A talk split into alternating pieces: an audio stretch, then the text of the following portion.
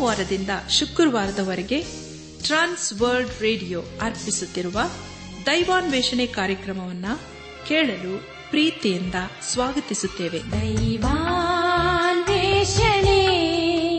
ದೈವಾನ್ವೇಷಣೆ ದೈವಾನ್ವೇಷಣೆ ದೈವಾನ್ವೇಷಣೆ. ಬನ್ನಿ ಪ್ರಿಯರೇ ದೇವರ ವಾಕ್ಯವನ್ನು ಧ್ಯಾನ ಮಾಡುವ ಮುನ್ನ ಕರ್ತನ ಸಮ್ಮುಖದಲ್ಲಿ ನಮ್ಮನ್ನು ತಗ್ಗಿಸಿಕೊಂಡು, ನಮ್ಮ ಶಿರವನ್ನು ಭಾಗಿಸಿ ನಮ್ಮ ಕಣ್ಣುಗಳನ್ನು ಮುಚ್ಚಿಕೊಂಡು ದೀನತೆಯಿಂದ ಪ್ರಾರ್ಥನೆ ಮಾಡೋಣ. ನಮ್ಮನ್ನು ಬಹಳವಾಗಿ ಪ್ರೀತಿ ಮಾಡಿ, ಸಾಕಿ ಸಲಹುವ ನಮ್ಮ ರಕ್ಷಕನಲ್ಲಿ ತಂದೆಯಾದ ದೇವರೇ, ನಿನಗೆ ಸ್ತೋತ್ರಪ್ಪ.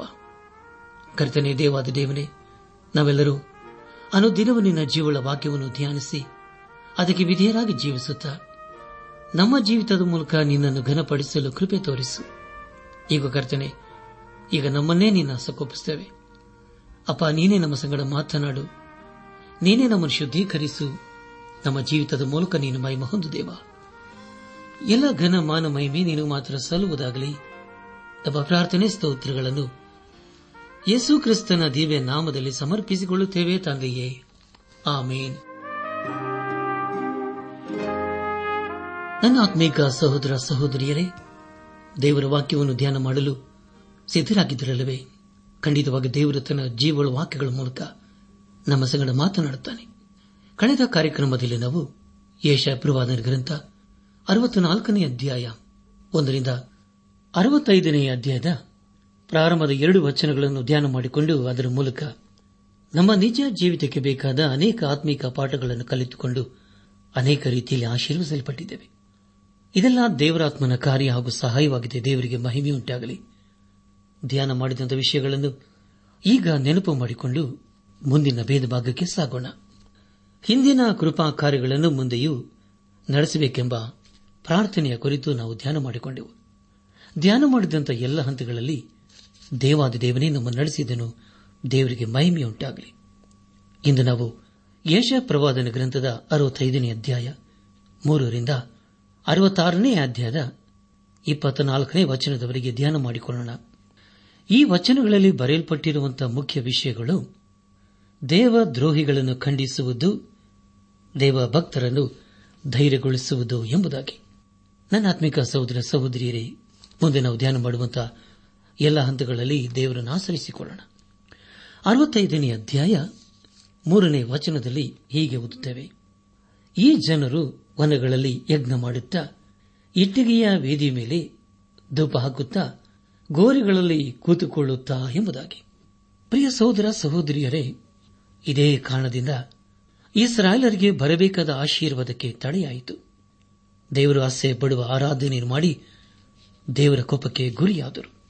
ಮುಂದೆ ನಾವು ನಾಲ್ಕು ಹಾಗೂ ಐದನೇ ವಚನಗಳಲ್ಲಿ ಹೀಗೆ ಓದುತ್ತೇವೆ. ಗುಪ್ತ ಸ್ಥಳಗಳಲ್ಲಿ ರಾತ್ರಿ ಕಳೆಯುತ್ತಾ, ಹಂದಿಯ ಬಾಡು ತಿನ್ನುತ್ತಾ ಅಸಹ್ಯ ಪದಾರ್ಥಗಳ ಸಾರನ್ನು ತಮ್ಮ ಗಂಗಳಗಳಲ್ಲಿ ಬಡಿಸಿಕೊಳ್ಳುತ್ತಾ ಅಲ್ಲಿ ನಿಂತರು. ಹತ್ತಿರ ಬರಬೇಡ, ನಾನು ಮಡಿವಂತನು. ನೀನು ಸೇರತಕ್ಕವನಲ್ಲ ಎನ್ನುತ್ತಾ ಅಂತೂ ಪ್ರತಿನಿತ್ಯವೂ ಮುಖದೆದುರಿಗೆ ನನ್ನನ್ನು ಕೆಣಕುತ್ತಾ, ನನ್ನ ಮೂಗಿಗೆ ದಿನವೆಲ್ಲ ಉರಿಯುವ ಬೆಂಕಿಯ ಹೊಗೆ ಹಾಕಿದ್ದಾರೆ ಎಂಬುದಾಗಿ. ಪ್ರಿಯ ಸಹೋದರ ಸಹೋದರಿಯರೇ ಸರ್ವಶಕ್ತನಾದ ದೇವರು ಈ ಸರಳರಿಗೆ ಕೊಟ್ಟ ಆಜ್ಞೆಯನ್ನು ಅವರು ಉಲ್ಲಂಘನೆ ಮಾಡಿ ದೇವರು ಕೊಡುವ ಆಶೀರ್ವಾದಗಳನ್ನು ಹೊಂದದೇ ಹೋದರು. ಹೌದಲ್ಲ ಪ್ರಿಯರೇ? ನಮ್ಮ ಜೀವಿತದಲ್ಲೂ ಕೂಡ ಹಾಗೆಯೇ ಆಗ್ತದೆ. ಮುಂದೆ ನಾವು ಆರು ಹಾಗೂ ಏಳನೇ ವಚನಗಳನ್ನು ಓದುವಾಗ ಈಗೋ ಇದೆಲ್ಲ ಶಾಸನವಾಗಿ ನನ್ನ ಕಣ್ಣೆದುರಿಗೆ ನಾನು ಮುಯಿ ತೀರಿಸುವ ತನಕ ಸುಮಾರಿರಲಾರೆನು ಇವರು ಇವರ ಪಿತೃಗಳು ಬೆಟ್ಟ ಗುಡ್ಡಗಳಲ್ಲಿ ಧೂಪ ಹಾಕಿ ನನ್ನನ್ನು ಹೀನೈಸಿ ನಡೆಸಿದ ಅಪರಾಧಗಳ ಪ್ರತಿಫಲವನ್ನು ಇವರ ಮಡಿಲಿಗೆ ಹಾಕುವೆನು.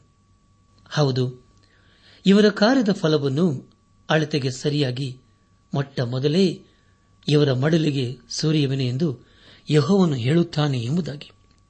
ಕರ್ತನಲ್ ಪ್ರಿಯ ಸಹೋದರ ಸಹೋದರಿಯರೇ ಇಸ್ರಾಲರು ಹೆಮ್ಮೆಯಿಂದ ಬೇಗುತ್ತಿದ್ದರು. ದೇವರನ್ನು ಪ್ರೀತಿ ಮಾಡುವ ಹಾಗೆ ಕಂಡರು. ಆದರೆ ಅವರು ದೇವರಿಂದ ದೂರವಿದ್ದರು. ಅವರು ಆಚಾರ ವಿಚಾರಗಳನ್ನು ಬಹು ಆಸಕ್ತಿಯಿಂದ ಮಾಡುತ್ತಿದ್ದರು. ಹಾಗೂ ದೇವರನ್ನು ಎಲ್ಲಾ ಸಮಯದಲ್ಲಿ ದೂಷಿಸುತ್ತಿದ್ದರು. ಆದರೆ ಪ್ರಿಯರೇ ದೇವರವರ ವಿಷಯದಲ್ಲಿ ಕನಿಕರ ತೋರಿಸುವನಾಗಿದ್ದಾನೆ ಅರವತ್ತೈದನೇ ಅಧ್ಯಾಯ ಎಂಟನೇ ವಚನದಲ್ಲಿ ಹೀಗೆ ಗೊತ್ತಿದ್ದೇವೆ ಯೋಹವನು ಹೀಗನ್ನುತ್ತಾನೆ ರಸ ದೊರೆಯಬಹುದಾದ ದ್ರಾಕ್ಷಿಯ ಗೊಂಚಲನ್ನು ಒಬ್ಬನು ನೋಡಿ ಹಾಳು ಮಾಡಬೇಡ. ಅದರಲ್ಲಿ ಪ್ರಯೋಜನವಿದೆ ಎನ್ನುವಂತೆ ನಾನು ನನ್ನ ಸೇವಕರನ್ನು ಲಕ್ಷ್ಯಕ್ಕೆ ತಂದು ಇವರನ್ನೆಲ್ಲ ಹಾಳು ಮಾಡಬಾರದು ಎಂದು ಅಂದುಕೊಳ್ಳುವೆನು ಎಂಬುದಾಗಿ. ಪ್ರಿಯ ಸಹೋದರ ಸಹೋದರಿಯರೇ, ಅವರು ಪಾಪ ಮಾಡಿದರು ದೇವರ ಅವರ ವಿಷಯದಲ್ಲಿ ಕನಿಕರ ತೋರಿಸಿದರು. ಅದೇ ದೇವರಲ್ಲಿರುವಂತಹ ವಿಶೇಷತೆಯಾಗಿದೆ. ನಮ್ಮ ಧ್ಯಾನವನ್ನು ಮುಂದುವರೆಸಿ ಯೇಷ ಪ್ರವಾದನೆ ಗ್ರಂಥ ಅರವತ್ತೈದನೇ ಅಧ್ಯಾಯ ಒಂಬತ್ತನೇ ವಚನವನ್ನು ಓದುವಾಗ ಯಾಕೋಬಿನಿಂದ ಸಂತಾನವನ್ನು ಹೊರಪಡಿಸುವೆನು? ಯಹೋದ ವಂಶದಿಂದ ನನ್ನ ಪರ್ವತಗಳ ಸ್ವಾಸ್ಥ್ಯದ ಬಾಧ್ಯ ಸಂತತಿಯನ್ನು ಬರಮಾಡುವೆನು.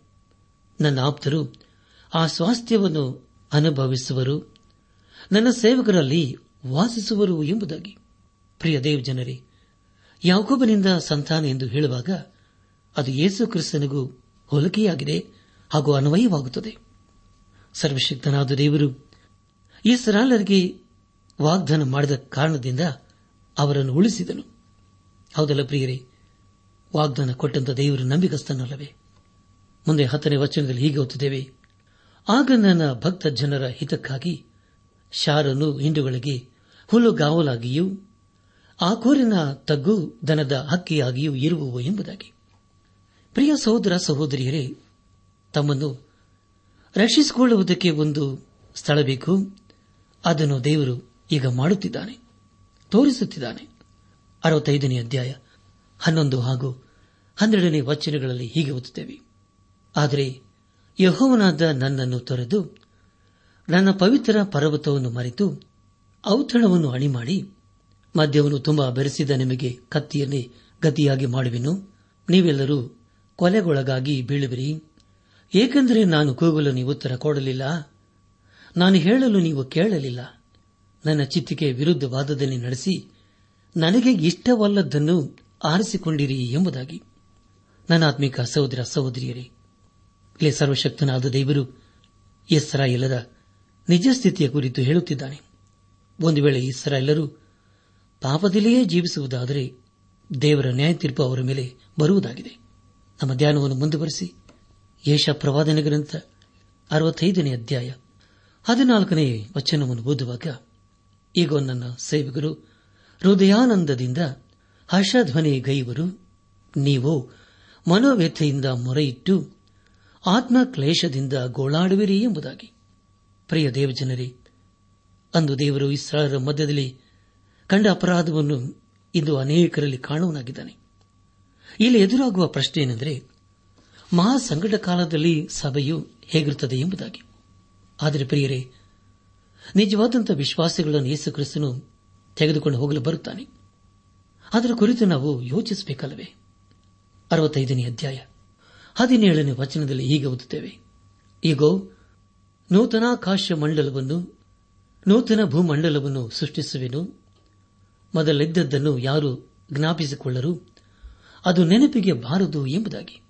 ಕರ್ತನ ಪ್ರಿಯ ಸಹೋದರ ಸಹೋದರಿಯರೇ, ಇಲ್ಲಿ ನಾವು ಹೊಸ ಪರಲೋಕ ಹಾಗೂ ಹೊಸ ಭೂಲೋಕದ ಕುರಿತು ತಿಳ್ಕೊಳ್ಳುತ್ತಿದ್ದೇವೆ ಆದರೆ ಪ್ರಿಯರೇ, ಅದರಲ್ಲಿ ಅನೇಕರು ಸೇರುವುದಿಲ್ಲ. ಯಾಕೆಂದರೆ ಪ್ರಿಯರೇ ತಮ್ಮ ಆತ್ಮಿಕ ಸಿದ್ಧತೆಗಳನ್ನು ಮಾಡಿಕೊಂಡಿರುವುದಿಲ್ಲ. ಮತ್ತನ್ನು ಬರೆದ ಸುವಾರ್ತೆ ಇಪ್ಪತ್ತೈದನೇ ಅಧ್ಯಾಯ ಮೂವತ್ನಾಲ್ಕನೇ ವಚನದಲ್ಲಿ ಹೀಗೆ ಓದುತ್ತೇವೆ. ಆಗ ಅರಸನು ತನ್ನ ಬಲಗಡೆಯಲ್ಲಿ ಇರುವವರಿಗೆ, ನನ್ನ ತಂದೆಯ ಆಶೀರ್ವಾದ ಹೊಂದಿದವರೇ ಬನ್ನಿರಿ ಲೋಕಾದಿಯಿಂದ. ನಿಮಗೋಸ್ಕರ ಸಿದ್ಧ ಮಾಡಿದ ರಾಜ್ಯವನ್ನು ಸ್ವಾಸ್ಥ್ಯವಾಗಿ ತೆಗೆದುಕೊಳ್ಳಿರಿ ಎಂಬುದಾಗಿ. ಪ್ರಿಯರೇ, ಎಂಥ ಆಧರಣೆ ಮಾತಲ್ಲವೇ ಮತ್ತೊಂದು ಸಾರಿ ಒತ್ತನೇದೇ ಮಾಡಿ ಕೇಳಿಸಿಕೊಳ್ಳ್ರಿ. ಪತ್ತನ ಬರೆದ ಸುವಾರ್ತೆ ಇಪ್ಪತ್ತೈದನೇ ಅಧ್ಯಾಯ ಮೂವತ್ತ ನಾಲ್ಕನೇ ವಚನ. ಆಗ ಅರಸನು, ತನ್ನ ಬಲಗಡೆಯಲ್ಲಿ ಇರುವವರಿಗೆ, ನನ್ನ ತಂದೆ ಆಶೀರ್ವಾದ ಹೊಂದಿದವರೇ ಬನ್ನಿರಿ ಲೋಕಾದಿಯಿಂದ. ನಿಮಗೋಸ್ಕರ ಸಿದ್ಧ ಮಾಡಿದ ರಾಜ್ಯವನ್ನು ಸ್ವಾಸ್ಥ್ಯವಾಗಿ ತೆಗೆದುಕೊಳ್ಳಿರಿ ಎಂಬುದಾಗಿ. ನನ್ನ ಆತ್ಮಿಕ ಸಹೋದರ, ಸಹೋದರಿಯರೇ, ಉಳಿದವರು ದೇವರ ರಾಜ್ಯಕ್ಕೆ ಸೇರುವುದಿಲ್ಲ. ಇದೆಲ್ಲ ಯೇಸು ಕ್ರಿಸ್ತನು ತನ್ನ ನೀತಿಯ ರಾಜ್ಯವನ್ನು ಆಳುವಾಗ ನಡೆಯುತ್ತದೆ ಅದನೆಂದರೆ ಪ್ರಿಯರೇ, ಎಲ್ಲವೂ ಹೊಸದಾಗುತ್ತದೆ. ವಿಶ್ವಾಸಿಗಳು ಈ ಲೋಕದಿಂದ ಎತ್ತಲ್ಪಟ್ಟ ಮೇಲೆ ಇದೆಲ್ಲಾ ನಡೆಯುತ್ತದೆ ಮರುಭೂಮಿಯಲ್ಲಿ ಗುಲಾಬಿ ಹೂ ಬಿಟ್ಟಂತೆ ಆಗುತ್ತದೆ. ಹೊಸ ಒಡಂಬಡಿಕೆಯಲ್ಲಿ ಪೇತನ ಬರೆದಂತಹ ಪತ್ರಿಕೆಯಲ್ಲಿ ನಾವು ಮೂರು ಲೋಕದ ಕುರಿತು ತಿಳಿದುಕೊಳ್ಳುತ್ತೇವೆ ಮೊದಲಾಗಿ ನೋಹನ ಕಾಲದಲ್ಲಿ ನಾಶವಾದ ಈ ಭೂಮಿ ಎರಡದಾಗಿ ಈಗ ನಾವು ಇರುವಂತಹ ಭೂಮಿ, ಇದು ಒಂದು ದಿನ ಬೆಂಕಿಯಿಂದ ದಹಿಸಲ್ಪಡುತ್ತದೆ. ಅದಕ್ಕೋಸ್ಕರ ಇದು ಸಿದ್ಧವಾಗ್ತಾ ಇದೆ. ಒಂದಾಗಿ ಹೊಸ ಆಕಾಶ, ಭೂಮಿ ಎಂಬುದಾಗಿ. ನಮ್ಮ ಧ್ಯಾನವನ್ನು ಮುಂದುವರೆಸಿ ಯಶ ಪ್ರವಾದನೆ ಗ್ರಂಥ ಅರವತ್ತೈದನೇ ಅಧ್ಯಾಯ ಹದಿನೆಂಟನೇ ವಚನವನ್ನು ಓದುವಾಗ ನಾನು ಮಾಡುವ ಸೃಷ್ಟಿ ಕಾರ್ಯದಲ್ಲಿಯೇ ಹರ್ಷಗೊಂಡು ಸದಾ ಉಲ್ಲಾಸಿಸಿರಿ. ಆಹಾ, ನಾನು ಯರುಸಲೇಮನ್ನು ಉಲ್ಲಾಸದ ನಿವಾಸವನ್ನಾಗಿಯೂ, ಅದರ ಜನರನ್ನು ಹರ್ಷಭರಿತರನ್ನಾಗಿಯೂ ಮಾಡುವೆನು ಎಂಬುದಾಗಿ. ಪ್ರಿಯ ಸಹೋದರ ಸಹೋದರಿಯರೇ, ಇಲ್ಲಿ ಪ್ರವಾದಿಯಾದ ಯೇಷನು ಮುಂದೆ ಬರಲಿರುವ ಕಾಲದ ವಿಷಯವಾಗಿಯೂ ಹಾಗೂ ನಿತ್ಯ ಕಾಲಕ್ಕಿರುವಂತಹ ಆಶೀರ್ವಾದದ ಕುರಿತು ಬರೆಯುತ್ತಿದ್ದಾನೆ. ಅದರ ಜೊತೆ ಜೊತೆಯಲ್ಲಿ ಇದು ನ್ಯಾಯ ತೀರ್ಪಿನ ದಿನವಾಗಿರುತ್ತದೆ. ದೇವರ ಚಿತ್ತವು ನೆರವೇರುವವರೆಗೆ ನಾವು ಇದನ್ನು ನೋಡುವುದಕ್ಕೆ ಸಾಧ್ಯವಿಲ್ಲ. ನ್ಯಾಯ ತೀರ್ಪು ಮುಗಿದ ಮೇಲೆ ಎಲ್ಲವೂ ಹೊಸದಾಗುತ್ತದೆ. ಅದರಲ್ಲಿ ದೇವ ಜನರಿಗೆ ಅದ್ಭುತವಾದಂತಹ ಆಶೀರ್ವಾದವು ಕಾದಿದೆ. ಸೆಲೆಮು ಆನಂದದಿಂದ ಇರುತ್ತದೆ. ಈಗ ಪ್ರಿಯರೇ, ಅದರಲ್ಲಿ ಗಲಿಬಿಲಿ ಇದೆಯಲ್ಲವೇ? ಅರವತ್ತೈದನೇ ಅಧ್ಯಾಯ ಹತ್ತೊಂಬತ್ತನೇ ವಚನದಲ್ಲಿ ಹೀಗೆ ಓದುತ್ತೇವೆ. ನಾನು ಯರೂಸೆಲೆಮನ್ನು ದೃಷ್ಟಿಸುತ್ತಾ ಉಲ್ಲಾಸಿಸುವೆನು? ಅದರ ಜನರನ್ನು ಈಕ್ಷಿಸುತ್ತಾ ಹರ್ಷಗೊಳ್ಳುವೆನು? ರೋದನ ಶಬ್ದವು ಪ್ರಲಾಪ ಧ್ವನಿಯು ಅಲ್ಲಿ ಇನ್ನೂ ಕೇಳಿಸದು ಎಂಬುದಾಗಿ. ಪ್ರಿಯರೇ, ಇದು ಎಂಥ ಅದ್ಭುತವಾದಂಥ ಅನುಭವವಲ್ಲವೇ? ಯರೂಸಲಿಂನಲ್ಲಿ ಅದ್ಭುತವಾದಂಥ ಬದಲಾವಣೆಯಾಗುತ್ತದೆ ಅರವತ್ತೈದನೇ ಅಧ್ಯಾಯ ಇಪ್ಪತ್ತನೇ ವಚನದಲ್ಲಿ ಹೀಗೊತ್ತುತ್ತೇವೆ ಕೆಲವು ದಿವಸ ಮಾತ್ರ ಬದುಕತಕ್ಕ ಕೂಸಾಗಲಿ, ವಯಸ್ಸಾಗದೆ ಮುದುಕನಾದವನಾಗಲಿ ಅಲ್ಲಿ ಇರುವುದಿಲ್ಲ. ಯುವಕನು ನೂರು ವರ್ಷದೊಳಗೆ ಸಾಯನು ಪಾಪಿಷ್ಟನಿಗೂ ನೂರು ವರ್ಷದೊಳಗೆ ಶಾಪ ತಗಲದು ಎಂಬುದಾಗಿ. ಪ್ರಿಯ ಸಹೋದರ, ಸಹೋದರಿಯರೇ, ಇದು ಎಂಥ ಅದ್ಭುತವಾದ ವಿಷಯವಲ್ಲವೇ? ಇಪ್ಪತ್ತೊಂದನೇ ವಚನದಲ್ಲಿ ಈಗ ಓದುತ್ತೇವೆ. ಅಲ್ಲಿನ ಜನರು ತಾವು ಕಟ್ಟಿದ ಮನೆಗಳಲ್ಲಿ ತಾವೇ ವಾಸಿಸುವರು. ತಾವು ಮಾಡಿದ ತೋಟಗಳ ಫಲವನ್ನು ತಾವೇ ಅನುಭವಿಸುವರು ಎಂಬುದಾಗಿ. ಪ್ರಿಯ ದೇವಿ ಜನರೇ ದೇವರ ರಾಜ್ಯದ ಮತ್ತೊಂದು ವಿಶೇಷತೆ ಏನೆಂದರೆ ನೆಮ್ಮದಿ ಎಂಬುದಾಗಿ. ಅದೇ ನಿಜವಾದಂತಹ ಆಶೀರ್ವಾದವಾಗಿದೆ. ಇಪ್ಪತ್ತೆರಡನೇ ವಚನದಲ್ಲಿ ಈಗ ಓದುತ್ತೇವೆ. ಒಬ್ಬನು ಕಟ್ಟಿದ ಮನೆಯಲ್ಲಿ ಬೇರೊಬ್ಬನು ವಾಸಿಸನು. ಒಬ್ಬನು ಮಾಡಿದ ತೋಟದ ಫಲವು ಇನ್ನೊಬ್ಬನಿಗೆ ವಶವಾಗದು. ನನ್ನ ಜನರ ಆಯುಷ್ಯು ಋಷ್ಯದ ತೀರುವುದು. ನನ್ನ ಆಪ್ತರು ತಮ್ಮ ಕೈ ಕೆಲಸದ ಆದಾಯವನ್ನು ಪೂರಾ ಅನುಭವಿಸುವರು ಎಂಬುದಾಗಿ. ಕರ್ತನ ಪ್ರಿಯ ಸಹೋದರ ಸಹೋದರಿಯರೇ, ಅದರಲ್ಲಿ ನಾವು ಸುರಕ್ಷತೆಯನ್ನು, ಭದ್ರತೆಯನ್ನು ಕಾಣುವರಾಗಿದ್ದೇವೆ ದೇವರಿಗೆ ಸ್ತೋತ್ರವಾಗಲಿ. ನಮ್ಮ ಧ್ಯಾನವನ್ನು ಮುಂದುವರೆಸಿ. ಯಶ ಪ್ರವಾದನ ಗ್ರಂಥ ಅರವತ್ತೈದನೇ ಅಧ್ಯಾಯ, ಇಪ್ಪತ್ತೈದನೇ ವಚನವನ್ನು ಓದುವಾಗ, ತೋಳವು ಕುರಿಯ ಸಂಗಡ ಮೇಯುವುದು, ಸಿಂಹವು ಎತ್ತಿನಂತೆ ಹುಲ್ಲು ತಿನ್ನುವುದು, ಹಾವಿಗೆ ಧೂಳೆ ಆಹಾರವಾಗುವುದು. ನನ್ನ ಪರಿಶುದ್ಧ ಪರ್ವತದಲ್ಲೆಲ್ಲ ಯಾರೂ ಕೇಡು ಮಾಡುವುದಿಲ್ಲ, ಯಾರು ಹಾಳು ಮಾಡುವುದಿಲ್ಲ ಎಂದು ಯಹೋವನ ಅನ್ನುತ್ತಾನೆ ಎಂಬುದಾಗಿ. ನನ್ನ ಆತ್ಮಿಕ ಸಹೋದರ ಸಹೋದರಿಯರೇ, ಅದನ್ನು ನಾವು ಇಂದು ಕಾಣಲು ಸಾಧ್ಯವಿಲ್ಲ. ದೇವರ ರಾಜ್ಯದಲ್ಲಿ ಎಲ್ಲವೂ ಒಂದೇ ಆಗಿರುತ್ತದೆ. ಯಾವುದು ಯಾವುದನ್ನು ಬಾಧಿಸುವುದಿಲ್ಲ, ಯಾವುದೂ ಬೇರೆದಕ್ಕೆ ಕೆಟ್ಟದ್ದನ್ನು ಮಾಡುವುದಿಲ್ಲ, ಅದೇ ದೇವರ ರಾಜ್ಯವಾಗಿರುತ್ತದೆ. ದೇವರಿಗೆ ಮಹಿಮೆಯುಂಟಾಗಲಿ.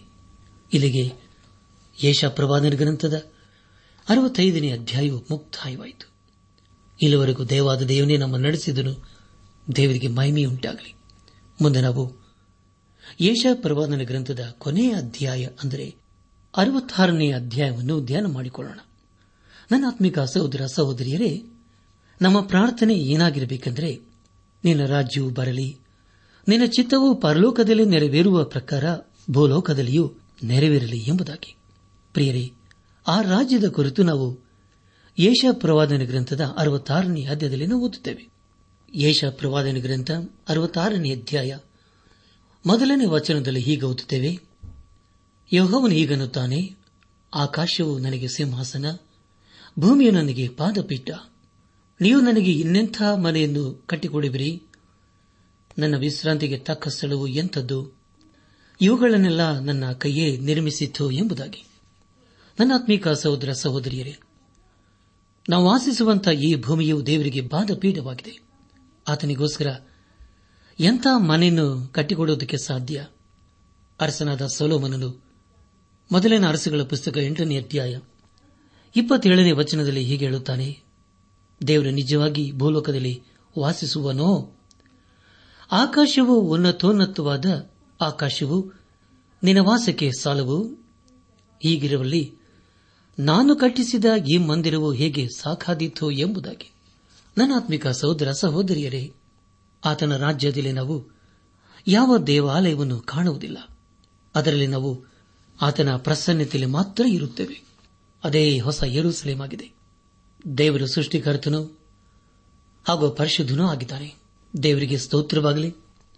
ನಮ್ಮ ಧ್ಯಾನವನ್ನು ಮುಂದುವರೆಸಿ ಯೇಷ ಪ್ರವಾದನೆ ಗ್ರಂಥ ಅರವತ್ತಾರನೇ ಅಧ್ಯಾಯ ಎರಡನೇ ವಚನವನ್ನು ಓದುವಾಗ ಹೌದು. ನನ್ನ ಕೈಯಿಂದಲೇ ಇವುಗಳೆಲ್ಲ ಉಂಟಾದವು. ನಾನು ಕಟಾಕ್ಷಿಸುವನು ಎಂಥವನೆಂದರೆ ದೀನನು, ಮನ ಮುರಿದವನು, ನನ್ನ ಮಾತಿಗೆ ಭಯಪಡುವನು ಆಗಿರುವವನೇ ಎಂಬುದಾಗಿ. ಪ್ರಿಯರೇ, ನಿಮಗಾಗ ನಾನು ಮತ್ತೊಂದು ಸಾರಿ ಓದ್ತೇನೆ. ದಯಮಾಡಿ ಕೇಳಿಸಿಕೊಳ್ಳ್ರಿ. ಯೇಷ ಪ್ರವಾದನ ಗ್ರಂಥ ಅರವತ್ತಾರನೇ ಅಧ್ಯಾಯ ಎರಡನೇ ವಚನ. ಹೌದು, ನನ್ನ ಕೈಯಿಂದಲೇ ಇವುಗಳೆಲ್ಲ ಉಂಟಾದವು. ನಾನು ಕಟಾಕ್ಷಿಸುವನು ಎಂಥವನೆಂದರೆ ದೀನನು ಮನ ಮರಿದವನು ನನ್ನ ಮಾತಿಗೆ ಭಯಪಡುವವನು ಆಗಿರುವವನೇ ಎಂಬುದಾಗಿ. ನನ್ನ ಆತ್ಮಿಕ ಸಹೋದರ, ಸಹೋದರಿಯರೇ, ದೇವರು ನಮ್ಮನ್ನು ಆಶೀರ್ವದಿಸಬೇಕಾದರೆ ಆತನ ದೃಷ್ಟಿಯಲ್ಲಿ ನಾವು ದೀನರಾಗಿಯೂ ಮನ ಮುರಿದವರಾಗಿಯೂ ಹಾಗೂ ಆತನ ಮಾತಿಗೆ ಭಯಪಡುವರೂ ಆಗಿರಬೇಕು. ಸರ್ವಶಕ್ತನಾದ ದೇವರು ಈ ಭೂಮಿಯನ್ನು ತನ್ನ ಅದ್ಭುತ ಶಕ್ತಿಯಿಂದ ಸೃಷ್ಟಿಸಿದ್ದಾನೆ.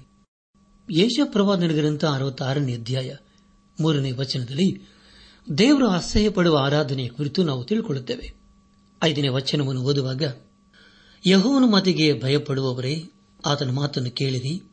ನನ್ನ ಹೆಸರಿನ ನಿಮಿತ್ತ ನಿಮ್ಮನ್ನು ದ್ವೇಷಿಸಿ ಬಹಿಷ್ಕರಿಸಿದ್ದ ನಿಮ್ಮ ಸಂಬಂಧಿಗಳು ಯಹೋವನು ಮಹಿಮೆ ಪಡಲಿ ನಿಮಗಾಗುವ ಉತ್ಸಾಹವನ್ನು ನೋಡೋಣ ಎಂದು ಹೇಳಿದರಲ್ಲ, ಅವರಿಗಂತೂ ಅವಮಾನವಾಗುವುದು ಎಂಬುದಾಗಿ. ನನ್ನಾತ್ಮಿಕ ಸಹೋದರ ಸಹೋದರಿಯರೇ ದೇವರು ಸತ್ಯವನ್ನು, ಸುಳ್ಳನ್ನು ಬೇರೆ ಬೇರೆ ಮಾಡುತ್ತಾನೆ. ಅದಕ್ಕಾಗಿ ಯೇಸುಕ್ರಿಸ್ತನು ಹೇಳುವುದನೆಂದರೆ, ಗೋಧಿ, ಅದರ ಜೊತೆಯಲ್ಲಿ ಹಣಜಿಯು ಜೊತೆ ಜೊತೆಯಾಗಿ ಬೆಳೆಯಲಿ ಎಂಬುದಾಗಿ. ಆದರೆ ಪ್ರಿಯರೇ, ಆತನು ಅದನ್ನು ಒಂದು ದಿನ ಬೇರೆ ಬೇರೆ ಮಾಡುತ್ತಾನೆ. ಯಶ ಪ್ರವಾದನೆ ಗ್ರಂಥ, ಅರವತ್ತಾರನೇ ಅಧ್ಯಾಯ, ಆರನೇ ವಚನದಲ್ಲಿ ಹೀಗೆ ಓದುತ್ತೇವೆ. ಈಗ, ಪಟ್ಟಣದ ಕಡೆಯಿಂದ ಗದ್ದಲದ ಶಬ್ದ, ದೇವಾಲಯದಲ್ಲಿ ಶಬ್ದ ಯಹೋವನು ತನ್ನ ಶತ್ರುಗಳಿಗೆ ಮುಯ್ಯಿ ತೀರಿಸುವ ಶಬ್ದ ಎಂಬುದಾಗಿ. ನನ್ನ ಆತ್ಮಿಕ ಸಹೋದರ ಸಹೋದರಿಯರೇ ಈ ಸರಾಲರಿಗೆ ವಿರುದ್ಧವಾಗಿ ಕಾರ್ಯ ಮಾಡುವವರನ್ನು ದೇವರು ನ್ಯಾಯ ತೀರಿಸುತ್ತಾನೆ ಯಶಪ್ರವಾದನೆ ಗ್ರಂಥ ಅರವತ್ತಾರನೇ ಅಧ್ಯಾಯ ಏಳನೇ ವಚನದಲ್ಲಿ ಯೇಸು ಕ್ರಿಸ್ತನ ಜನನದ ಕುರಿತು ತಿಳಿಸಿಕೊಡುತ್ತದೆ. ಒಂದು ದಿನ ಇಸ್ರಾಲರು ಮಹಾ ಸಂಕಟ ಕಾಲವನ್ನು ಎದುರಿಸಬೇಕಾಗುತ್ತದೆ. ಒಂಬತ್ತನೇ ವಚನವನ್ನು ಓದುವಾಗ ಇದರ ಮೂಲಕ ನಾವು ತಿಳಿದುಕೊಳ್ಳುವುದೇನೆಂದರೆ ದೇವರು ತಾನು ವಾಗ್ದಾನ ಮಾಡಿದ ಹಾಗೆ ನೆರವೇರಿಸುತ್ತಾನೆ ಎಂಬುದಾಗಿ. ಯಶಪ್ರವಾದನ ಗ್ರಂಥ ಅರವತ್ತಾರನೇ ಅಧ್ಯಾಯ ಹತ್ತನೇ ವಚನದಲ್ಲಿ ಯರುಸಲೆಂ ಪುರಿಯನ್ನು ಪ್ರೀತಿಸುವವರೇ, ನೀವೆಲ್ಲರೂ ಆಕೆಯೊಂದಿಗೆ ಆನಂದಿಸಿರಿ, ಆಕೆ ವಿಷಯದಲ್ಲಿ ಹರ್ಷಗೊಳ್ಳಿರಿ ಎಂಬುದಾಗಿ. ಪ್ರಿಯರೇ, ಇದು ಎಂಥ ಅದ್ಭುತವಾದಂತಹ ಸಮಯವಲ್ಲವೇ. ಹದಿನೆಂಟನೇ ವಚನದಲ್ಲಿ ಹೀಗೆ ಓದುತ್ತೇವೆ, ಅವರ ಕೃತ್ಯಗಳಿಗೂ, ಆಲೋಚನೆಗಳಿಗೂ ತಕ್ಕದ್ದನ್ನು ಮಾಡುವೆನು. ನಾನು ಇನ್ನು ಮುಂದೆ ಸಮಸ್ತ ಜನಾಂಗಗಳನ್ನು ಸಕಲ ಭಾಷೆಯವರನ್ನು ಒಟ್ಟಿಗೆ ಬರಮಾಡುವೆನು. ಅವರು ಬಂದು ನನ್ನ ಮಹಿಮೆಯನ್ನು ನೋಡುವರು ಎಂಬುದಾಗಿ.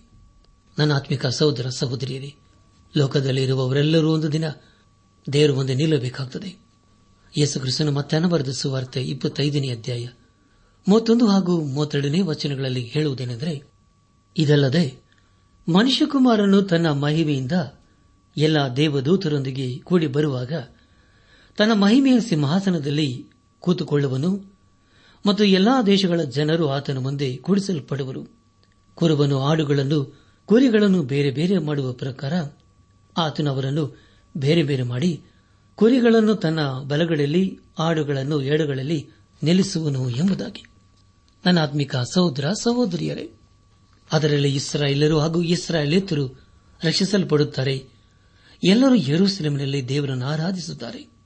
ಆ ಸಮಯದಲ್ಲಿ ಅನೇಕ ಇಸ್ರೇಲರು ಹಾಗೂ ಇಸ್ರಾಯೇಲೇತರು ರಕ್ಷಿಸಲ್ಪಡುವರೆಂಬುದಾಗಿ ನಾವು ದೇವರ ವಾಕ್ಯದ ಮುಖ ತಿಳಿಕೊಳ್ಳುತ್ತೇವೆ. ಯಶ ಪ್ರವಾದನೆ ಗ್ರಂಥ ಅರವತ್ತಾರನೇ ಅಧ್ಯಾಯ ಇಪ್ಪತ್ತೆರಡನೇ ವಚನವನ್ನು ಓದುವಾಗ, ನಾನು ಸೃಷ್ಟಿಸುವ ನೂತನಾಕಾಶ ಮಂಡಲವು ನೂತನ ಭೂಮಂಡಲವು ನನ್ನ ಮುಂದೆ ಸ್ಥಿರವಾಗಿ ನಿಲ್ಲುವ ಪ್ರಕಾರ ನಿಮ್ಮ ಸಂತತಿಯು ನಿಮ್ಮ ಹೆಸರು ಸ್ಥಿರವಾಗಿ ನಿಲ್ಲುವುದು ಎಂಬುದಾಗಿ. ನನ್ನ ಆತ್ಮಿಕ ಸಹೋದರ ಸಹೋದರಿಯರೇ, ಹೊಸ ಭೂಮಿ ಹಾಗೂ ಹೊಸ ಪರಲೋಕವು ಹೇಗೆ ಸತ್ಯವೋ, ಅದೇ ರೀತಿಯಲ್ಲಿ ದೇವರ ಹೆಸರಲ್ಲರಿಗೊಟ್ಟ ವಾಗ್ದಾನವು ಅಷ್ಟೇ ಸತ್ಯವಾಗಿದೆ. ಇಪ್ಪತ್ಮೂರನೇ ವಚನದಲ್ಲಿ ಹೀಗೆ ಓದಿದ್ದೇವೆ ಪ್ರತಿಯೊಂದು ಅಮಾವಾಸ್ಯೆಯಲ್ಲಿಯೂ, ಒಂದೊಂದು ಸಬ್ಬದ ದಿನದಲ್ಲಿಯೂ ಸಕಲ ನರ ಜನ್ಮದವರು ನನ್ನ ಸನ್ನಿಧಿಯಲ್ಲಿ ಎರಗುವುದಕ್ಕೆ ಬರುವರು ಎಂಬುದಾಗಿ.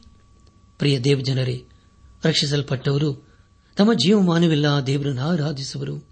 ಅದು ಪ್ರತಿ ಮಾನವರಿಗೆ ಇರಬೇಕಾದಂತ ವಾಗ್ದಾನವಾಗಿದೆ. ಅದೇ ನಿತ್ಯ ಜೀವವಾಗಿದೆ. ದೇವರಿಗೆ ಸ್ತೋತ್ರವಾಗಲಿ. ಕೊನೆಯದಾಗಿ ಯಶಪ್ರವಾದನೆ ಗ್ರಂಥ ಅರವತ್ತಾರನೇ ಅಧ್ಯಾಯ ಇಪ್ಪತ್ನಾಲ್ಕನೇ ವಚನವನ್ನು ಓದುವಾಗ, ಅವರು ಆಚೆ ಹೋಗಿ, ನನಗೆ ದ್ರೋಹ ಮಾಡಿದವರ ಹೆಣಗಳನ್ನು ನೋಡುವರು.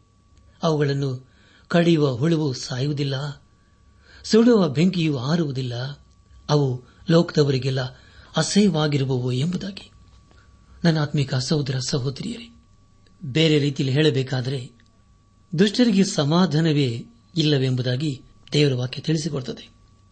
ನನ್ನ ಆತ್ಮಿಕ ಸಹೋದರ ಸಹೋದರಿಯರೇ, ಸರ್ವಶಕ್ತನಾದ ದೇವರು, ಜೀವ ಸ್ವರೂಪನಾದ ದೇವರು ತನ್ನ ಜೀವಳ ವಾಕ್ಯಗಳ ಮೂಲಕ ನಮ್ಮನ್ನು ಆಶೀರ್ವದಿಸಿದ್ದಾನೆ.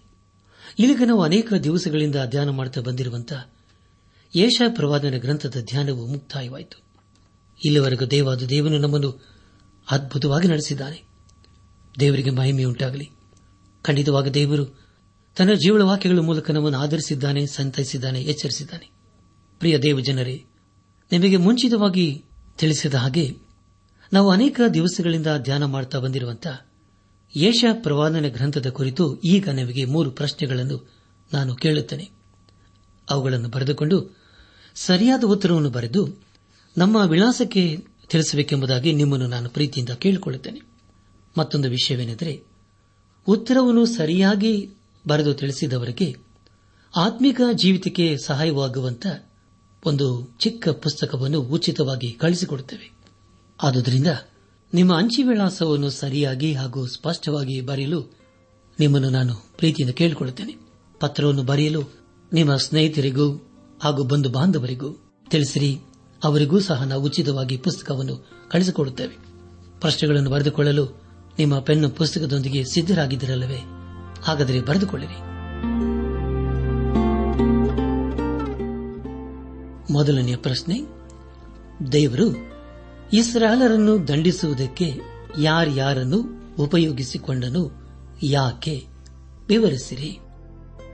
ದೇವರು ಇಸ್ರಾಲರನ್ನು ದಂಡಿಸುವುದಕ್ಕೆ ಯಾರ್ಯಾರನ್ನು ಉಪಯೋಗಿಸಿಕೊಂಡನು, ಯಾಕೆ? ವಿವರಿಸಿರಿ. ಎರಡನೇ ಪ್ರಶ್ನೆ, ಯೇಸು ಕ್ರಿಸ್ತನು ಮಾನವರ ಬಿಡುಗಡೆಗಾಗಿ ಅನುಭವಿಸಬೇಕಾದ ಬಾಧೆಯ ಕುರಿತು ಪ್ರವಾದಿಯಾದ ಯೇಷನು ಹೇಗೆ ವರ್ಣಿಸಿದ್ದಾನೆ? ವಿವರಿಸಿರಿ. ಯೇಸು ಕ್ರಿಸ್ತನು ಮಾನವರ ಬಿಡುಗಡೆಗಾಗಿ ಅನುಭವಿಸಬೇಕಾದ ಬಾಧೆಯ ಕುರಿತು ಪ್ರವಾದಿಯಾದ ಯೇಷನು ಹೇಗೆ ವರ್ಣಿಸಿದ್ದಾನೆ? ವಿವರಿಸಿರಿ. ಮೂರನೇ ಪ್ರಶ್ನೆ. ಏಷಾಯ ಪ್ರವಾದನ ಗ್ರಂಥದ ಧ್ಯಾನದ ಮೂಲಕ ನೀವು ಕಲಿತುಕೊಂಡ ಆತ್ಮಿಕ ಪಾಠಗಳು ಹಾಗೂ ಹೊಂದಿಕೊಂಡ ಆತ್ಮಿಕ ಆಶೀರ್ವಾದಗಳು ಏನೇನು? ಏಷಾಯ ಪ್ರವಾದನ ಗ್ರಂಥದ ಧ್ಯಾನದ ಮೂಲಕ ನೀವು ಕಲಿತುಕೊಂಡ ಆತ್ಮಿಕ ಪಾಠಗಳು ಹಾಗೂ ಹೊಂದಿಕೊಂಡ ಆಶೀರ್ವಾದಗಳು ಏನೇನು? ನನ್ನ ಆತ್ಮಿಕ ಸಹೋದರ ಸಹೋದರಿಯರೇ, ಪ್ರಶ್ನೆಗಳನ್ನು ಬರೆದುಕೊಂಡಿದ್ದೀರಲ್ಲವೇ?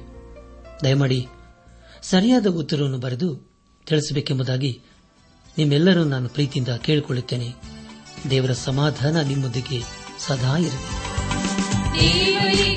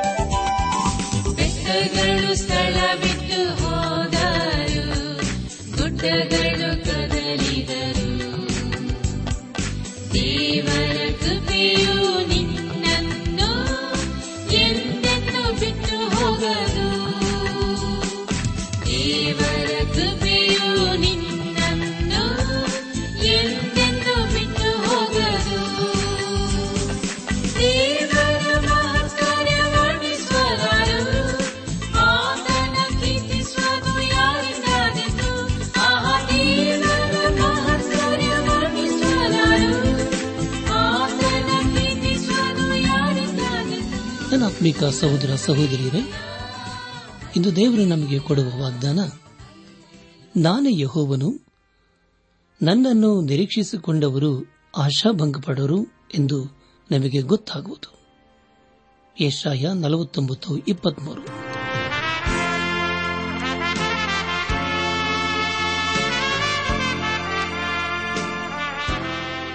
ಪ್ರಿಯರೇ, ಇದುವರೆಗೂ ಆಲಿಸಿದ ದೈವಾನ್ವೇಷಣೆ ಕಾರ್ಯಕ್ರಮವು ನಿಮ್ಮ ಮನಸ್ಸಿಗೆ ಸಮಾಧಾನ, ಸಂತೋಷ ನೀಡಿದೆ ಎಂದು ನಾವು ನಂಬುತ್ತೇವೆ.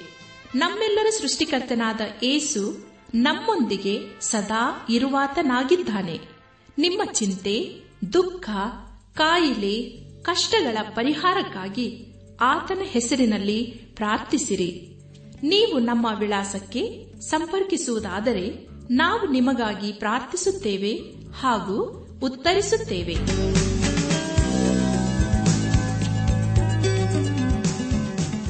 ನಮ್ಮ ವಿಳಾಸ ದೈವಾನ್ ವೇಷಣೆ ಟ್ರಾನ್ಸ್ ವರ್ಲ್ಡ್ ರೇಡಿಯೋ, ಇಂಡಿಯಾ, ಟಪಾಲು ಪೆಟ್ಟಿಗೆ ನಾಲ್ಕು ಮೂರು ಎರಡು ಸೊನ್ನೆ, ಬೆಂಗಳೂರು ನಲವತ್ಮೂರು. ದೈವಾನ್ ವೇಷಣೆ trans world radio, India, post box four three two zero, Bangalore forty three. ದೂರವಾಣಿ ಸಂಖ್ಯೆ ಒಂಬತ್ತು ಎಂಟು ನಾಲ್ಕು ಐದು ಆರು, ಒಂದು ಆರು, ನಾಲ್ಕು ಒಂದು ಎರಡು. ನಮ್ಮ ಇಮೇಲ್ ವಿಳಾಸ Kannada TTB at radio eight eight two dot com ನಮಸ್ಕಾರ, ಪ್ರಿಯರೇ.